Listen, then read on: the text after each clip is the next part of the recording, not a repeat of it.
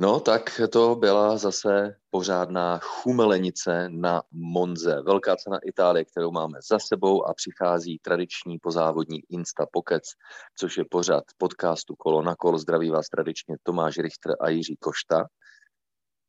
Zdravím Tomáši, zdravím posluchače. Jirko, eh, já říkám vždycky po těch letech, že Formule 1 to je takové italské manželství. Někdy ti dokáže opravdu potrápit, jako se tomu stalo v Belgii před 14 dny, ale už tenkrát jsem věděl, že přijde moment, a nemusí to trvat e, moc dlouho, kdy se odmění zase nějakou šíleností nebo parádou. Parádou podle toho, jak se vám to samozřejmě líbilo, nebo ne, ale pro všechny nejspíš platilo to, že jsme u těch televizí zůstali e, ukotveni a přikovaní a nedokázali jsme odpoutat oči, protože to byl masakr, co? to byl masakr. A ve mně se to pořád míchá. Nevím, jestli mám mít dobré pocity nebo špatné pocity. Mám spíš takové smíšené, ale jak říkáš, tohle to nás drželo všechny u televize a zkrátka Formule 1 je taková, jaká má být tuto sezónu.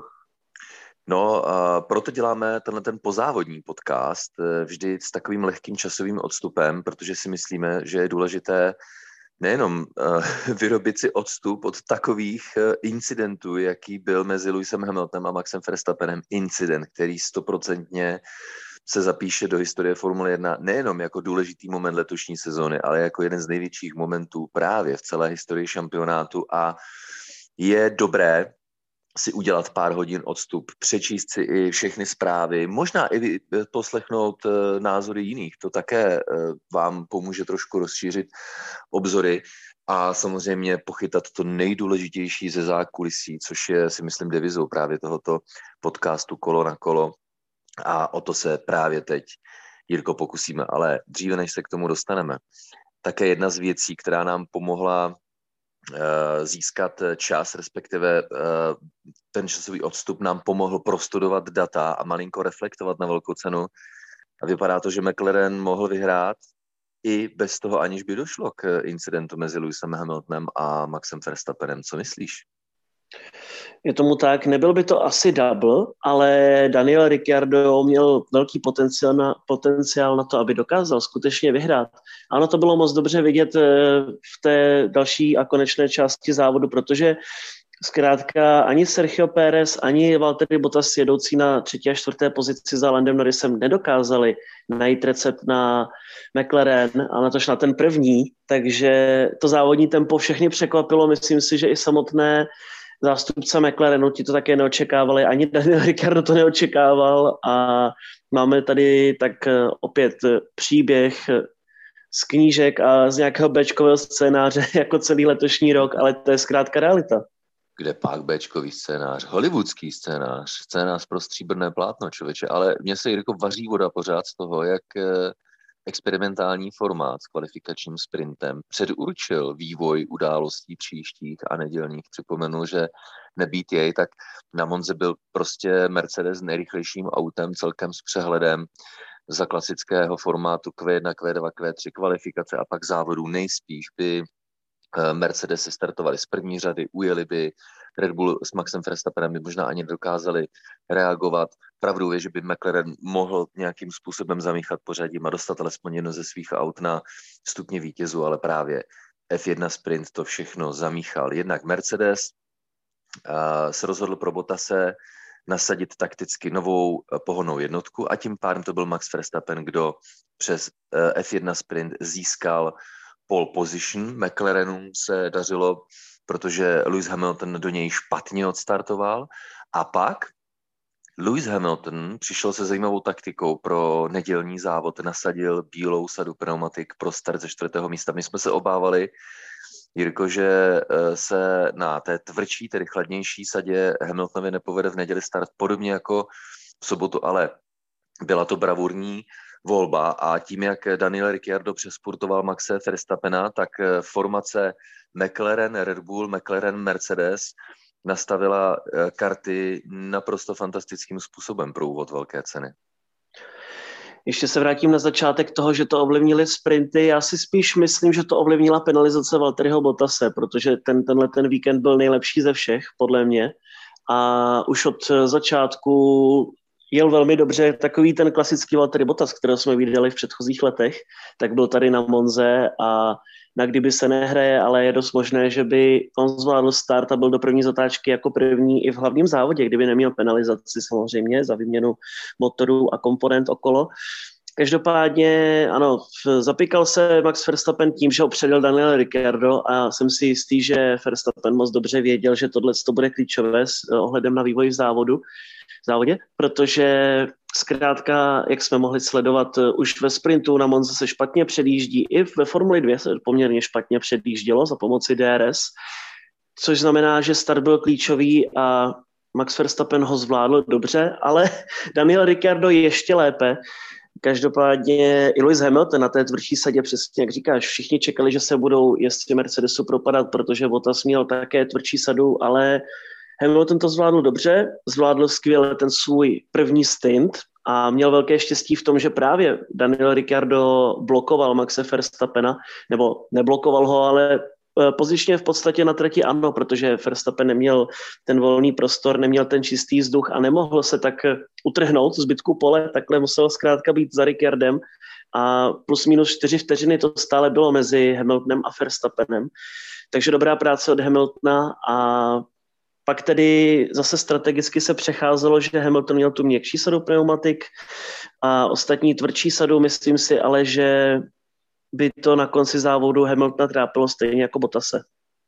No, každopádně uh, McLaren je s papírově pomalejším autem ve srovnání s Red Bullem a s Mercedesem tak dokázal bránit své pozice. Jak Ricciardo, tak Lando Norris, který pak nechal malinko poodjíždět. Právě jeho snaha ubránit Hamiltona tak způsobila to, že nechal před sebou poodjíždět eh, dvojici Ricciardo, Verstappen, ale McLaren měl úžasně nastavené auto, respektive i filozoficky je pro potřeby eh, nízkého aerodynamického odporu, eh, což je přesně to, co si Monza žádá, tak byl McLaren rychlý právě v místech, kde by Mercedes nebo Red Bull měli šanci na přirytí McLarenu. A tam jim právě McLaren i také díky silné pohonné jednotce a dobrému aerodynamickému nastavení auta tak zkrátka neumožňoval. A tady se začal rozvíjet zajímavý scénář, protože Verstappen, pořád zkoušel, Ricciarda předjet, držel se za ním, ale to znamená, že mu rychle odcházely žluté sady a když se nakonec Ricciardo rozhodl do boxů eh, zajet, tak eh, Verstappen eh, udělal to samé, jenom s tím rozdílem, že Verstappen už neměl k dispozici dostatečně kvalitní pneumatiky. To znamená, teď se hned dostaneme jednomu z klíčových momentů, který vlastně veškerou tu katastrofu nastartoval. To je nepovedený pitstop Red Bullu, ale nebýt zdržení eh, Maxe Verstappena v boxech, tak jenom uvedeme, že Ricciardo byl v nájezdu do boxu o sekundu rychlejší než Max, Max Verstappen. To znamená nebýt chyby Red Bullu v boxech, tak stejně se Ricciardo vrátí před Verstappenem. A odsud už se, Jirko, asi můžeme jenom bavit a spekulovat nad tím, jestli by Ricciardo udržel svou pozici, ale když ji udržel do 22. kola, tak asi není důvod se nedomnívat, že by se mu to nepovedlo až do cíle závodu, že jo? Určitě, protože Red Bull chtěl právě udělat undercut a předjet jenomže zaprvé se nepovedla zastávka sama o sobě, ale i to kolo, které měl Ricciardo sám pro sebe na trati, bylo hodně silné a mohli jsme pak v grafice v přenosu vidět, že zkrátka ta šance Verstappenová na předjetí Ricciarda postupně klesá, což mě překvapilo. A tady to bylo zvládnuto perfektně, jak měl Red Bull vždycky perfektně dominantní pitstopy, tak tentokrát McLaren nezaváhal a samozřejmě tím nepovedeným pitstopem se Red Bull zapikal sám. Bylo to nějakých 9-10 vteřin přibližně, co tam Verstappen nechal a zbytek už známe moc dobře. No, ale možná se naši posluchači podcastu Kolo na kolo ptají, co se vlastně v boxech Red Bullu stalo. A my jsme si před několika týdny povídali o tom, že vedení Formule 1 zakazuje automatické signalizace mezi jednotlivými úkony během pitstopu. Utažení pistole, signál na systém, který pak uh, dává pokyn pilotovi prostřednictvím třeba zelené barvy odjet. To vypadá, nebo probíhá lo doteď právě do Belgie. V Belgii jsme neměli moc velkou šanci to zjistit, protože tam se vlastně žádný závod nekonal.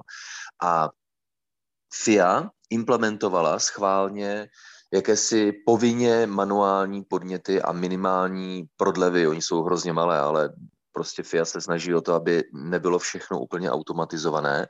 Takže doteď to bylo tak, že mechanik, který drží vzduchovou pistoli, pneumatickou pistoli a už jde operovat e, samotnou matici, tak si u toho doteď zmáčkl tlačítko a tím pádem ta pistola, pistole pak, když dokonala svou práci, tak vydala signál e, systému, který obsluhuje e, signály pro samotného pilota. Dnes nově to tlačítko na pistoli může mechanik zmáčknout až poté, kdy je utahování matice dokonáno. To je právě ten lidský element, který tam musí hrát důležitou roli. A podobně jako kdyby se pilot při používání předjíždějícího systému DRS uklikl a aktivoval systém před detekční zónou, tak se mu zkrátka neaktivuje. A tady se stalo něco podobného.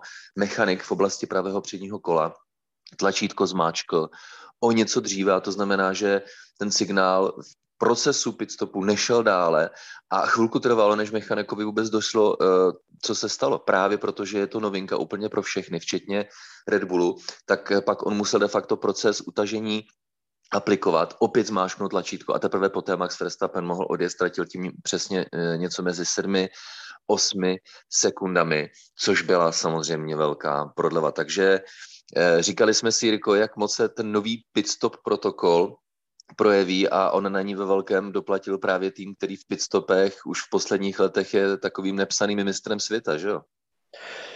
No a hlavně Red Bull to sám komentoval předtím, že se prostě snaží je FIA zpomalit a Mercedes zároveň, protože jejich pitstopy byly vyladěné perfektně a dělali na tom celé roky, takhle to sami říkali a najednou uprostřed sezóny z ničeho nic, z nějakého důvodu, který pro mě je nelogický, tak uh, najednou přišlo právě tohleto pravidlo a nařízení, že to má být více manuálně řešeno.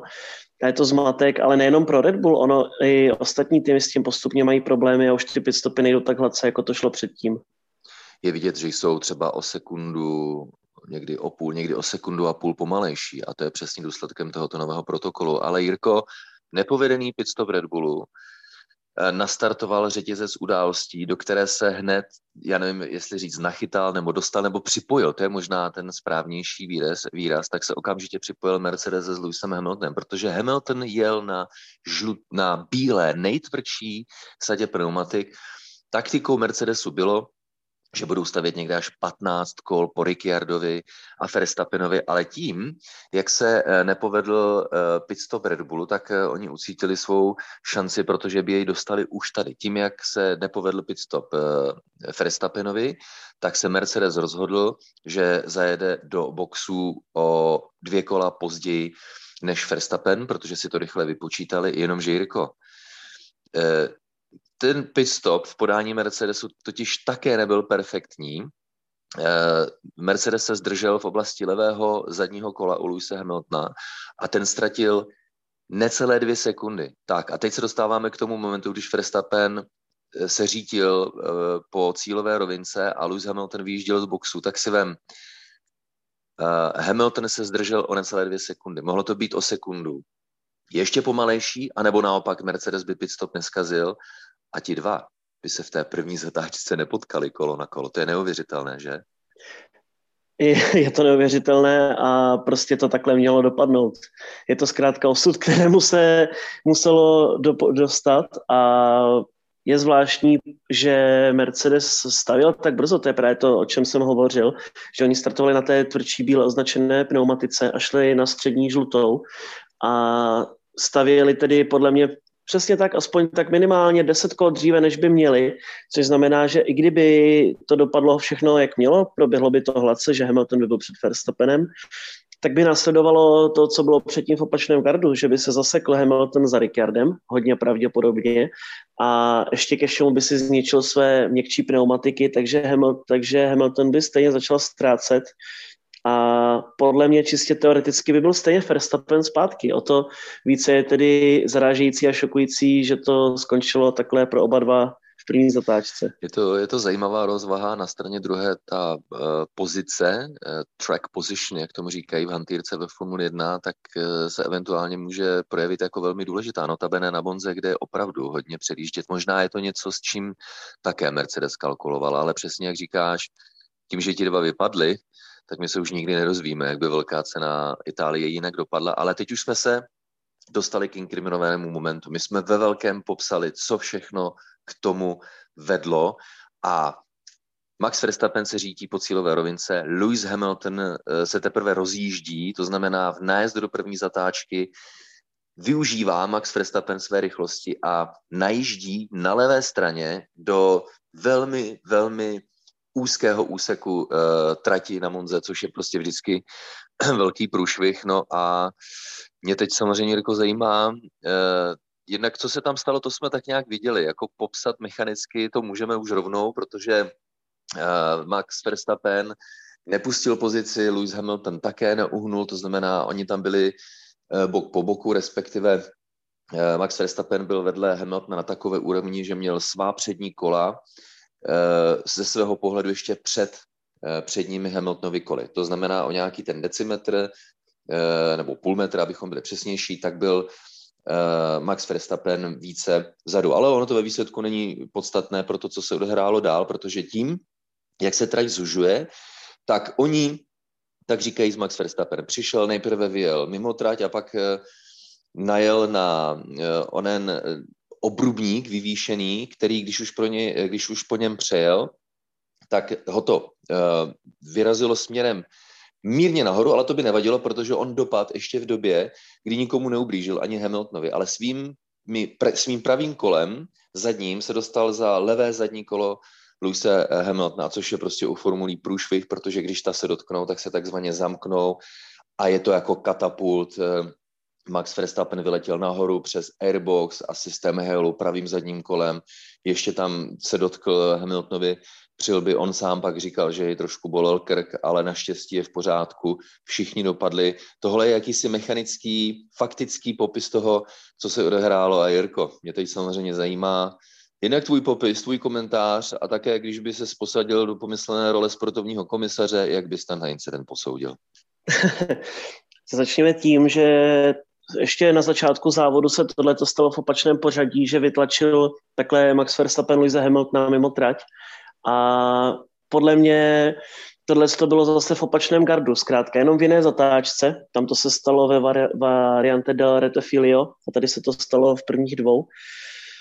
A co na to říct, no podle mě byl to zkrátka závodní incident primárně, protože oba dva jezdci jsou paličatí a už, uh, už jsou na sebe tak nabroušení a už jsou tak pod tlakem za celý rok, že zkrátka tohle se musí stávat už na denní bázi, protože to je to jediné, co je zajímá. Hamilton zajímá jenom Verstappen a Verstappen jenom Hamilton. Jak to bude okolo nich, je jim úplně jedno. Oba dva se snaží pokrýt hlavně sami sebe a tohle to zkrátka bylo další rozuzlení, chápu Luisa Hamiltona, protože on najížděl do první zatáčky jako první a Max Verstappen se tam šikovně ponořil, ale Hamilton zároveň, když už měl Verstappena skoro bok po boku, nebo už měl bok po boku podle fotek eh, Verstappena, tak eh, do něj furt, eh, furt zatáčel a furt zatáčel, až prostě Verstappen neměl kam. Tohle to jsou formulové monoposty, které nemají ten zámek řízení o 360 stupňů a vytočit se v této pozici zkrátka není možné. Takže Hamilton sám sebe už v tenhle ten moment odsoudil, že buď skončí v kačírku jenom on, anebo se s ním sveze i Verstappen. No a to se stalo, takže oba dva skončili v, ve štěrku. Každopádně zase chápu, že Verstappen tohleto pro něj byla asi největší příležitost. Věděl, že Hamilton bude mít studené pneumatiky a čekal, že mu to vyjde, ale je to zkrátka na debatování, na hodiny a hodiny, kdo za to mohl, či, kdo má větší vinu a proč se to stalo a co by jezdci mohli udělat jinak. Ale ve výsledku můj názor je, že to je prostě závodní incident. Máme tady neuvěřitelně vyrovnanou sezonu a psychicky náročnou pro piloty a pro týmy. A opět tohle se asi dalo očekávat. Rozuzlení toho všeho je, že komisaři uznali vinným Maxe Verstappena a proto bude mít penalizaci třech míst na startu program Prix Ruska, což podle mě, a ty si to také psal na Twitteru, pokud se nemýlím, je dáno tím, že zkrátka komisaři pořád přilížejí k míře následků, což v této podobě bylo, že Lewis Hamilton byl poměrně ohrožován na životě. Člověče, eh, Jirko, musím právě vyjasnit, oni nepřihlíží. Dokonce, když se uh, už někde od roku 2013 a oni dokonce poučení uh, kolizí mezi Verstappenem a Hamiltonem na Silverstoneu, kde to ještě ředitel závodu Michael Messi vysvětloval sportovní komisaři, posuzují incident, prohřešek jako takový a zásadně nepřihlíží k následkům havárie. A když se podíváte na vysvětlení sportovních komisařů, tak nově, oni to tam na konci ještě zdůraznili, posuzujeme pouze samotný incident a ne následky, což je Jirko ale překvapivě pro mě. A to je to, co mě zamotává hlavu což je překvapivně pro mě hodně matoucí, protože i když to takhle sportovní komisaři deklarovali zcela jasně, tak já mám pocit, že se jim nepodařilo uh, ignorovat ty následky. Jenom pokud mohu, tak uh, ty si celkem trefně zmínil uh, incident mezi Verstappenem a Hamiltonem hned po startu ve čtvrté zatáčce a já jsem to také studoval při přípravě na tenhle ten náš podcast Kolo na kolo a koukal jsem se na to a je hodně podobný v tom, že uh, Lewis Hamilton se chtěl dostat na bok Maxe Verstappena také do prostoru úzké zatáčky. Ten rozdíl mezi druhou a první šikanou spočívá hlavně v tom, že ta první je o hodně uší. To je až skoro neuvěřitelné. A pravdou je, že Hamilton v tom souboji hned po startu, když pochopil, že se tam nevejde, tak se pokusil zabrzdit. Dokonce se mu i zakouřilo od pneumatik, ale on se dostal mimo trať úplně stejně jako Max Verstappen eh, v pozdějším souboji, v té, v té havárii. A uh, Lewis Hamilton při této snaze také přeskákal přes obrubníky, jenomže tam je podstatně více prostoru, tak naštěstí nedošlo ke kontaktu. Já jenom chci říct, že být ten prostor dráhy uší ve druhé šikaně, ve čtvrté zatáčce, hned po startu, být tam ten prostor uší, tak by Lewis Hamilton přeskákal přes obrubníky také potenciálně, nebo kdyby se ta zatáčka více točila jako ta první, tak by Lewis Hamilton také přeskákal přes obrubníky do dovozu eh, Max eh, Verstappena. Já se ptám, v čem by to bylo jiné. Ten rozdíl tady byl v tom, že Hamilton vyskákal také, jenom měl více unikového prostoru a nedošlo k žádnému dalšímu eh, kontaktu. Tak a když bychom tedy se zase vrátili k incidentu, který skončil havárií, mezi Hamiltonem a Verstappenem, tak on je prostě bok po boku. To, to si myslím, že vidí všichni, že ukazují fotky a já pevně věřím, jako se shodneme na tom, že je země kulatá, tak se shodneme na tom, že ještě na závodní dráze ti dva jsou vedle sebe. No a pro mě podobně, Jirko, eh, Zkrátka to je situace, kdy jeden nebo druhý, protože když máš zase úplně ten stejný princip, jdou dva vedle sebe, rameno na rameno, do dveří, kterými projde jenom jeden. No, když ani jeden neuhne, tak prostě zcela zákonitě dojde eh, k nějakému incidentu, k nějaké kolizi, k nějaké havárii. A tady je to to stejné. Eh, oba dva, jak Hamilton, tak Verstappen, mohli každý učinit rozhodnutí sám za sebe. Eh, Max Verstappen to pustit volantem doleva, tím pádem by samozřejmě přišel o pozici, a nebo pochopit Lewis Hamilton, že Max Verstappen je Max Verstappen, neuhne a pokud nechce riskovat havárii, tak ten volant otočit ještě malinko e, doprava. Ale hlavně, a to je to důležité, co chci říct, protože se, tady se dostáváme k tomu momentu, proč mě sportovní komisaři matou. Protože to, co způsobilo havárii, tak není prohřešek jednoho nebo druhého. To, co způsobilo havárii, je ten katapult, když se kola dotkla, bohužel ne vedle sebe, jak to bývá bok na bok, ale za sebe. To znamená, právě proto došlo ke katapultu. Já totiž jsem hluboce přesvědčen o tom, že kdyby ten skokanec nepřinesl tuhle tu smůlu v podobě následného katapultu a piloti se pouze pošťouchali kolo na kolo, boky, Eh, jednotlivých kol a jeli dál, ať už Verstappen vepředu nebo vzadu, no tak by sportovní komisaři maximálně řekli, jo, zaznamenali jsme a necháváme to běžet dál, ale ten fakt, že uh, došlo k takovým následkům, ten fakt, jak pak vysvětlil ředitel závodu, Michael Messi po velké ceně, že ani jeden z nich nemohl pokračovat a tedy pro ně viník Max Verstappen nemohl pokračovat a proto nemůže dostat časový trest, jaký dostal na Silverstoneu uh, Lewis Hamilton tak tady dostává tu nejmírnější údajně, uh, alespoň s ohledem na předchozí empiry, nejmírnější penalizaci v podobě tří míst na startu. Takže ještě jednou to zrekapituluji. Byl to souboj kolo na kolo pošťouchali by se tam, protože ta Monza je tam uzoučká. Jestli je teda někdo na mě, tak je to ten zpropadený obrubník, který, eh, řekl bych, postrčil Verstappenovou formuli právě do té nešťastné pozice, ale to, že ta jedna formule vyletěla nad tou druhou, tak eh, to jaksi je spíš dáno anatomí formulových vozů, než tím, že by Lewis Hamilton a Max Verstappen se provinili něčím větším, než že se rozhodli svou pozici nevzdat. A tak Jirko tedy za mě prostě klasický případ. Ano, jsou to dva tvrdohlavci, ale tím pádem racing incident a v podstatě 50-50. No, je to tak.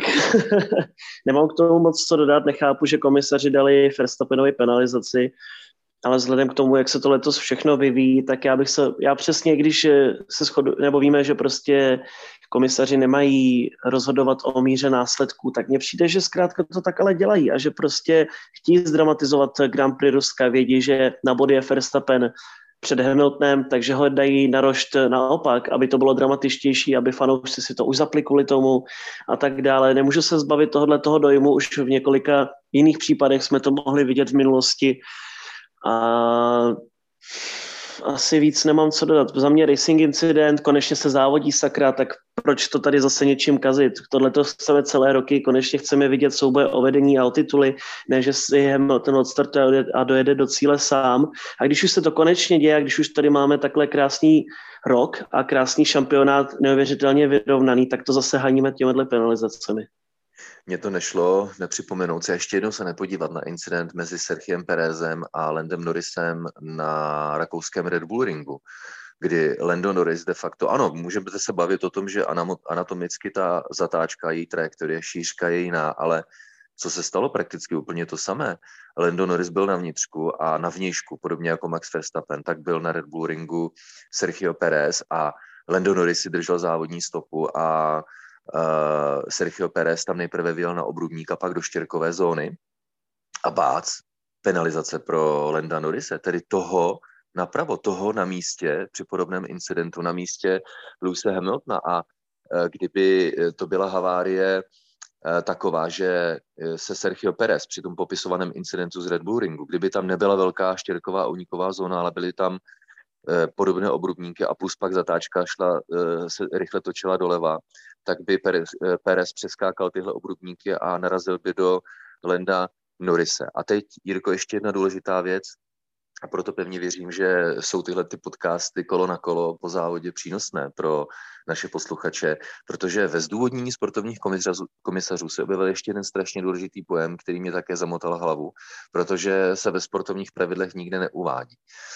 Uh, sportovní komisaře Verstappena uh, označili za převážně vinného. To je vždycky ten důležitý pojem. Oni neříkají, že Lewis Hamilton je úplně bez viny, ale rozlišují incidenty, kde je to plus minus 50-50 racing incident a incidenty, kde je jeden převážně vinen. To nemusí být stoprocentně vinen na ten druhý vůbec, ale může to být třeba 70 na, na 30, byť tu kvantifikaci toho, co to znamená, když je někdo převážně vinen, tak eh, FIA neuvádí, ale myslím si, že od těch od toho poměru 70-30 potom dále, tak to může být asi něco takového. Tak důvod, proč Verstappena obvinili za převážně vinného za tento incident, je, že když on jel, eh, už byl nalevo od Hamiltona a chtěl samozřejmě se na něm, eh, na tom místě, které vybojoval, udržet, pak do levé zatáčky, tak tím, jak Lewis Hamilton a v kombinaci se závodní tratí logicky zavřel prostor, ale on zavřel prostor úplně stejně jako Lando Norris na Red Bull ringu Sergio Perezovi. To je to, ta nekonzistence mě prostě strašně vrtá hlavou. Tak přichází ten důležitý pojem. Uh, Max Verstappen mu vlastně zmizel prostor před ním a tím pádem přišel v angličtině o the right to racing room, to znamená, Max Verstappen už si nemohl nárokovat, že by v tom prostoru, ve kterém se nacházel, mohl dál závodit. Pojem, že by nějaký z pilotů přišel o prostor, kde by mohl závodit, tak to ve zdůvodnění sportovních komisařů slyším úplně poprvé a oni vlastně říkají, jako, a to mě, to mě prostě vrtá hlavou, je mi to velkou záhadou.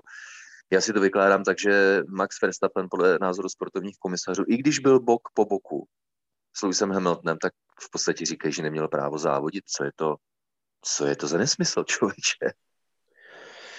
No, já nevím. já no, nějak nikdo nevím, asi, nikdo. Já, nějak ne, já nějak nemám to, jak bych to komentoval, protože já jsem si dělal také rešerše i na svých sociálních sítích a ptal jsem se na názory hodně, hodně fanoušků a že se jich na, našlo hodně.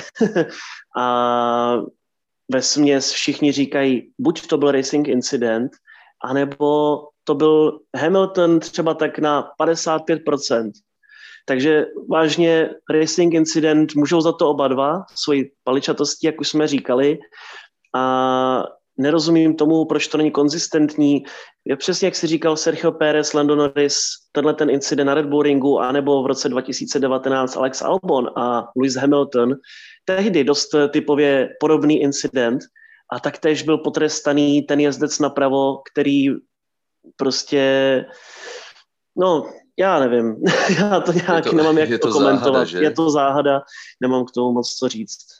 Je to záhada, já jsem rozlobený, protože já si tu záhadu vysvětluji tím, že zkrátka sportovní komisaři v tomto nejsou konzistentní. Mám pocit, že trestu hodně se snaží žvanit do něčeho, do čeho by žvanit neměli, protože máme v letošní sezóně, ano, vyžíhaný, vyšponovaný, trošku vystresovaný eh, souboj o titul mistra světa, ale kurňa, teď proto Formule 1 milujeme. Na to už léta čekáme, aby to tak bylo.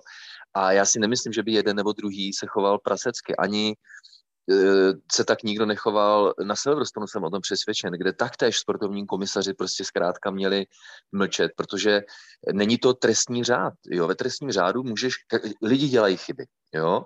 A když uděláš malou chybu a nic se nestane, tak dostaneš od policistů ty, ty, ty, nebo dobře půjdeš, půjdeš na městský úřad si zaplatit pětistovkovou pokutu.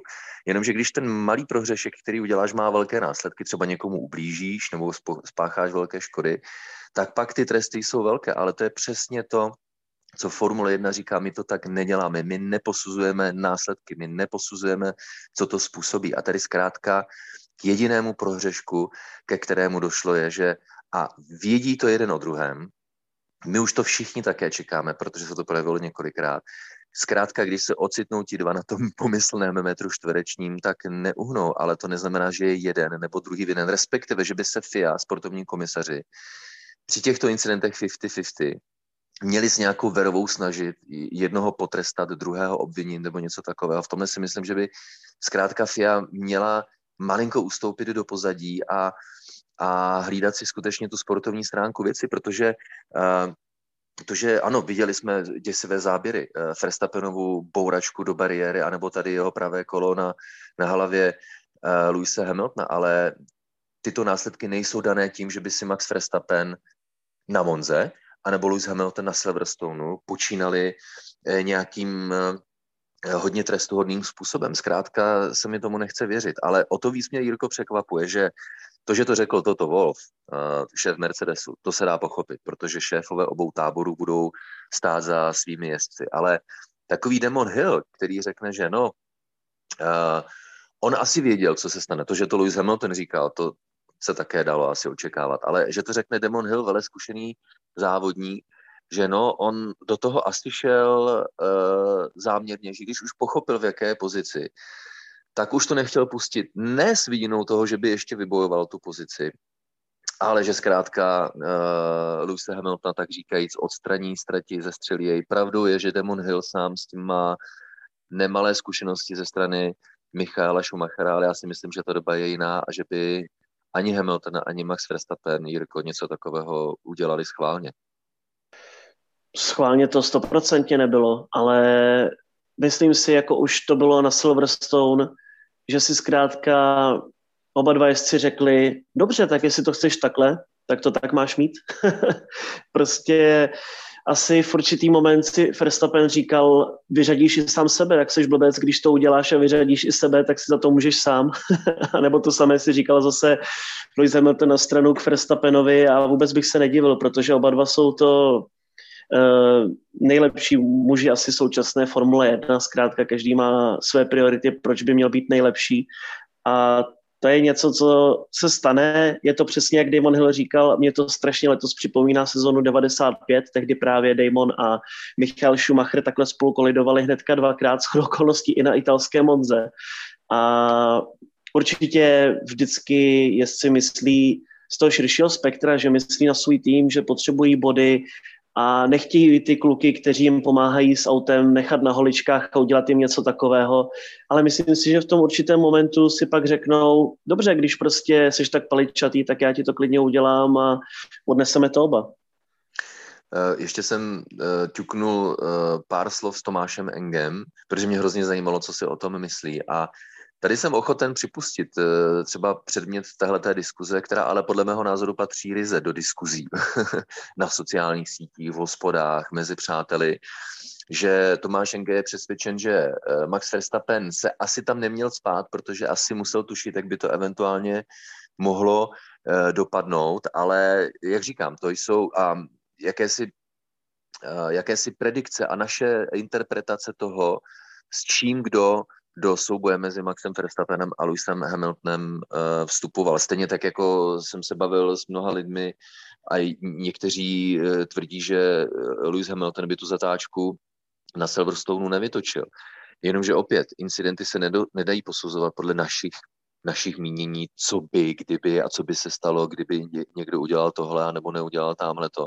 Protože to není, to není film s Tomem Cruisem Minority Report, kde někoho budeme posuzovat podle toho, jak by ta situace dopadla o pár metrů nebo o pár desítek eh, polosekund později, ale jsou to jako věci našich diskuzí. A možná, přesně jak říkáš, mohl eh, Max Verstappen lépe posoudit svá rizika, ale souhlasím naprosto s tebou, úplně stejně svá rizika mohl posoudit Lewis Hamilton. A zase dostáváme se pořád k tomu, přistoupili k tomu oba stejně nekompromisně a tím pádem zkrátka racing incident nikdo by neměl být trestán. Považuji tuhletu penalizaci pro Maxe Verstappena nejenom za přísnou, ale výrazně ovlivňující boj o titul mistra světa. Jirko Lewis Hamilton se ještě pozastavil nad tím, že se Max Verstappen nepřesvědčil, jestli je v pořádku, což mě připomíná Verstappenova tvrdá slova na adresu Louisa Hamiltona právě na Silverstone, ale na obranu Maxe Verstappena musíme říci, hele, já když jsem šel kolem, tak vidím, jak on tam zůřivě mačká tlačítkama, snaží se vycouvat, no to asi neudělá člověk, který je zraněný. Takže e, opět taková psychologická válka slov ve stínu velmi kontroverzní událostí na Monze, že jo? Tohle to já nevím, jestli šlo přímo z ofic, oficiálně od týmu, ale vím, že hodně fanoušků na to nadávalo. A na Twitteru se můžete právě podívat, tam jsem to zrovna ráno dával, jak eh, Verstappen se dívá na Hamiltona a vidí, že zkrátka všechno funguje, jak má u něj. Kort ještě, když Verstappen vylezal z vozu a Hamilton zuřivě couval, tak to si myslím, že ve finále spíše to by se mělo řešit, protože Verstappena, kdyby náhodou eh, Hamilton vycouval skutečně, tak by mohl ohrozit na životě.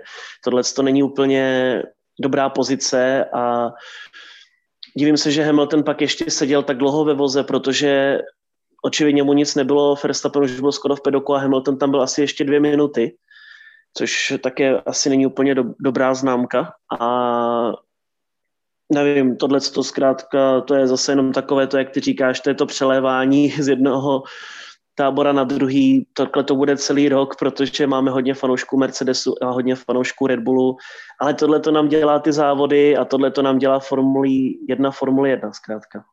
Konec konců můžeme podtrhnout i to, co ty říkáš slovy samotného řidiče medical caru eh, Alana van der Marva, který vysvětlil, proč vlastně medical car nedojel na místo nehody. No hele, jednak my máme přístup k rédové komunikaci, to znamená, víme, jak je na tom samotný pilot a plus snažil se obsluhovat své auto, snažil se vyjet ven, tak bylo zřejmé, že naše asistence není potřeba. Takže Nebylo to příjemné, nevypadalo to hezky některé detaily, ale důležité je, že eh, bezpečnostní aspekty vozů Formule 1 zafungovaly přesně jak měly. A oba dva piloti jsou naprosto v pořádku, byť na duši mají nějaké šrámy, protože oba jsou přesvědčeni o tom, že právo bylo v tomto případě na jejich straně. Jirko, fenomenální víkend na Monze, já z toho ještě nebudu spát několik dní, ale probrali jsme ve velkém, jak McLaren přišel k vítězství, že by mohl vyhrát i bez kolize, uh, Hamilton Verstappen.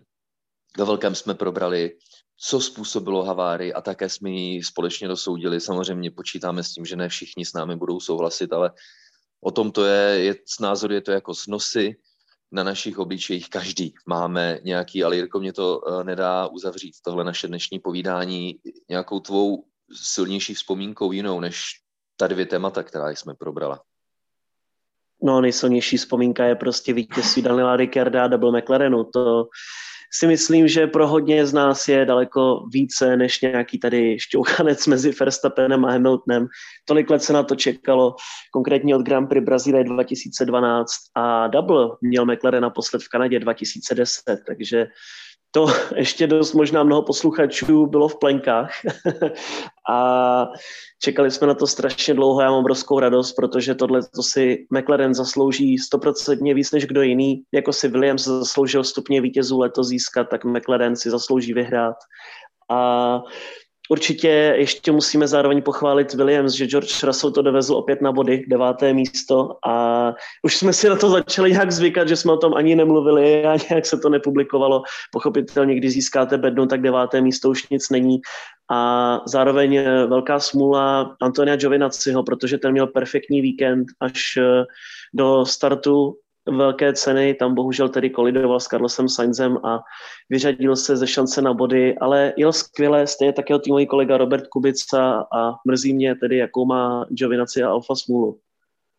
No, máš pravdu, že to už je hodně fousaté, eh, poslední vítězství McLarenu. Když nepočítám to nedělní z Monzy samozřejmě a tímto také zdravím empaticky všechny fanoušky McLarenu, kteří to nevzdávali a pořád fandili a vlastně na dálku i s námi během televizních přenosů. Já si pamatuju ty dlouhé a dlouhé hodiny, skoro mohu říci až doby temna, protože jsme věděli všichni, jak špatně na tom McLaren s Hondou je, v podstatě se brodili v bahně a blátě. A nejprve jsme ani neviděli světlo na konci tunelu, protože jsme dlouhá léta tvrdili, nebo minimálně dlouhé měsíce jsme tvrdili, že bez výrazné změny managementu se prostě McLaren z toho nevyhrabe. Pak přišel Zach Brown a začal dělat změny a začalo to pomalinku růst. Už v loni byl McLaren blízko vítězství právě v Itálii a my jsme si říkali, že jen otázkou času, kdy to přijde. Přišlo to dneska a my fanouškům McLarenu takhle na dálku gratulujeme. Doufám, že i další podobně silné uh, výsledky přijdou v blízké minulosti, ale my si pochopitelně pojďme společně užívat ten vyžíhaný, napjatý, vystresovaný souboj o titul mistra světa, protože ať už fandíte Luise Hamiltonovi anebo Maxi Verstappenovi, snad se shodeme v tom, že to je přesně to, proč si užíváme Formule 1 a tedy společně s vámi je s podcastem Kolo na kolo se na další velké ceny už moc těšíme.